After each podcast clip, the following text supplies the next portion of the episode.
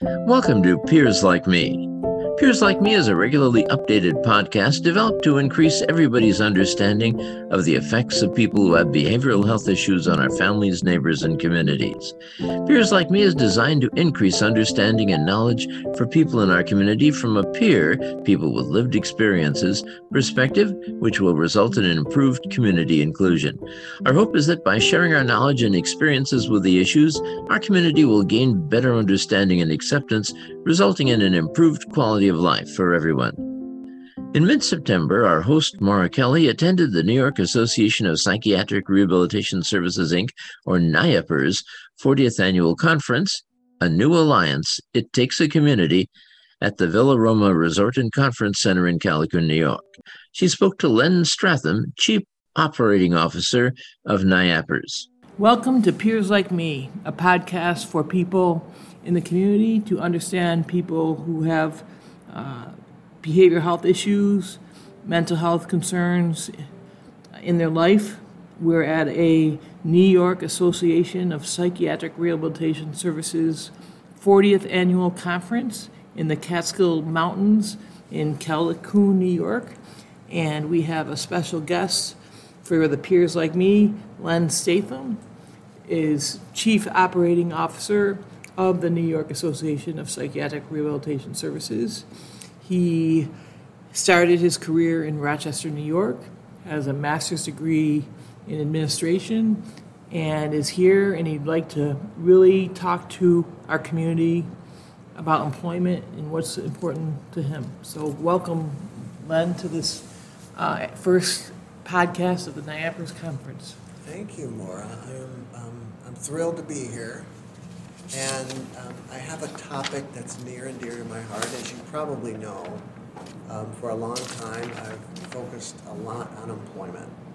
And my central message is, is there is a place for us in the workforce. Okay, what do you mean us? I mean people like you and I Right. that have mental health um, challenges and um, trauma-related conditions. Um, myself, I've had to find myself after I had a breakdown, and I've had to um, find a, a place. Luckily, I was able to find NYAPRS, and so I'm working for a, an organization that I can bring my whole self to work. Okay, What is NYAPRS? The NYAPRS stands for the New York Association of uh, Psychiatric Rehabilitation Services, and we are, you know, we're the only trade organization that um, keeps people with lived experience at the very front of what we do. Okay, So we all experience uh, mental health uh, challenges and conditions, and we represent those people, um, our people, that have that same experience. okay. And it's uh, psychiatric rehabilitation. So people with mental psychiatric issues, there's rehabilitation in the home? Yeah. Um, Okay, uh, for a long time, um, they really, you know, as you know from just some of the treatment has been just awful.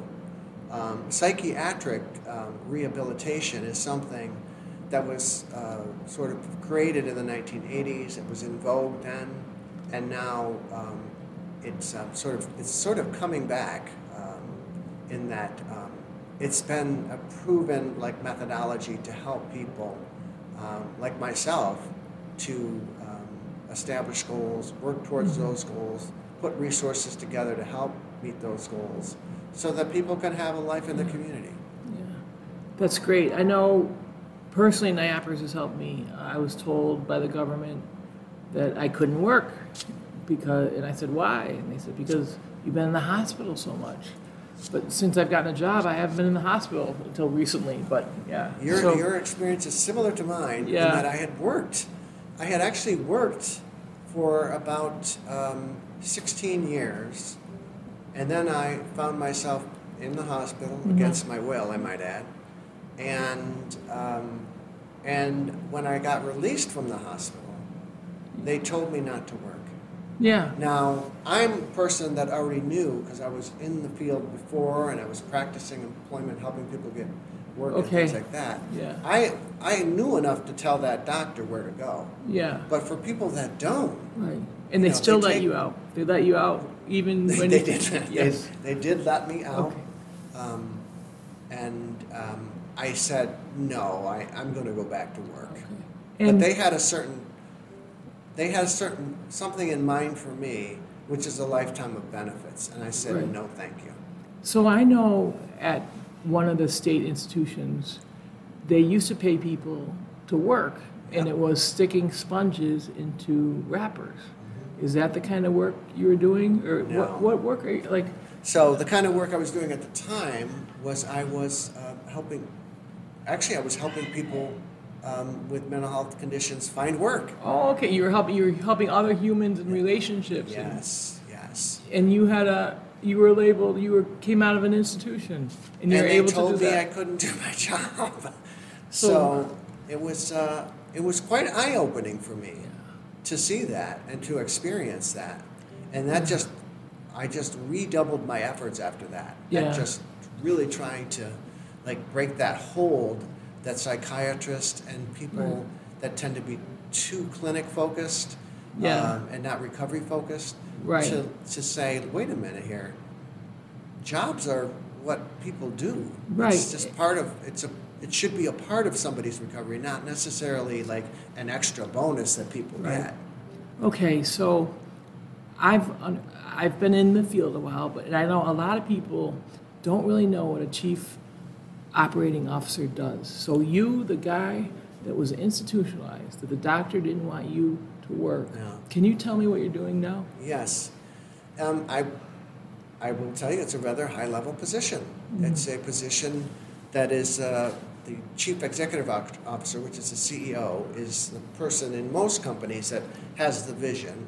And the chief operating officer is the person that helps to carry that out, And that implements that. So you're the foot soldier, the Right. I'm in the field general. Yes, yeah. I'm the field general that makes sure all the different parts of NYAPRS gets done. And how many parts of NYAPRS are there? Well, we have three different divisions. but We have we have 20 employees, um, and that's about to go to 50. And what's your So- what's your budget going to be? Oh, it's six million dollars. So you, a guy managing six million dollars, Yeah. was told by a psychiatrist, I assume, Yeah, yeah. that you should not work. right.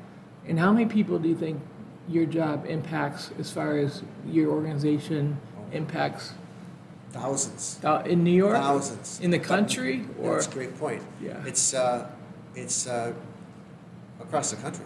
Yeah, we do work all over the country, and we were heavily focused on New York.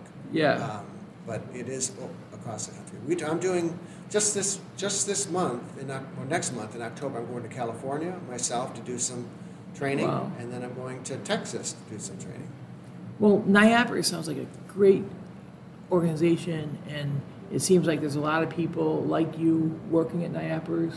How can someone know more, or get to know NYAPRS more, or get in contact with you, or get more information? Well, the best thing to do is to go to our website. Okay. It's a very easy website. It's www.nyaprs.org. It's very easy. okay, Um, but if you want to get a hold of me, all you have to do is type LENS okay. at NYAPRS. L L E N S. S at At N dot org. Y A P R S dot com. Org. Well, Dot org, Dot dot org, okay. And now would be a good time to contact us because we are hiring. Right, you're hiring like 50 people, right? We're hiring, well, we've got 30. 20. Yeah, we're hiring 30 people. Okay, so uh, here's another, just quick question. What's the average salary that that person is going to get? Are they going to be able to like live off of it?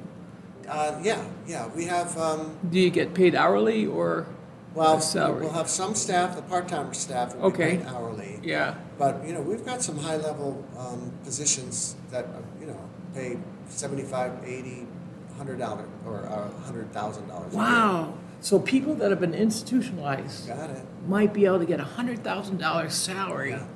To work for a, per, a place that believes that people can recover That's from right. psychiatric It's like. I'm living the dream. It's Wow, just- that's great, It's Lynn. unreal. You are awe inspiring. Yeah. Thank you so much for taking You got time it. and I'm doing thrilled. this. I'm thrilled with that. Thank you. To be here. NYAPRS at WNY. D- WN, uh, not WY. Len, Yeah. to get a hold of Len, it's L E N S at N-Y-A-P-R-S dot got it. All right. Thank you, Len. Have a mm-hmm. nice conference and Thank you good very luck. much, Mark. Okay, thanks.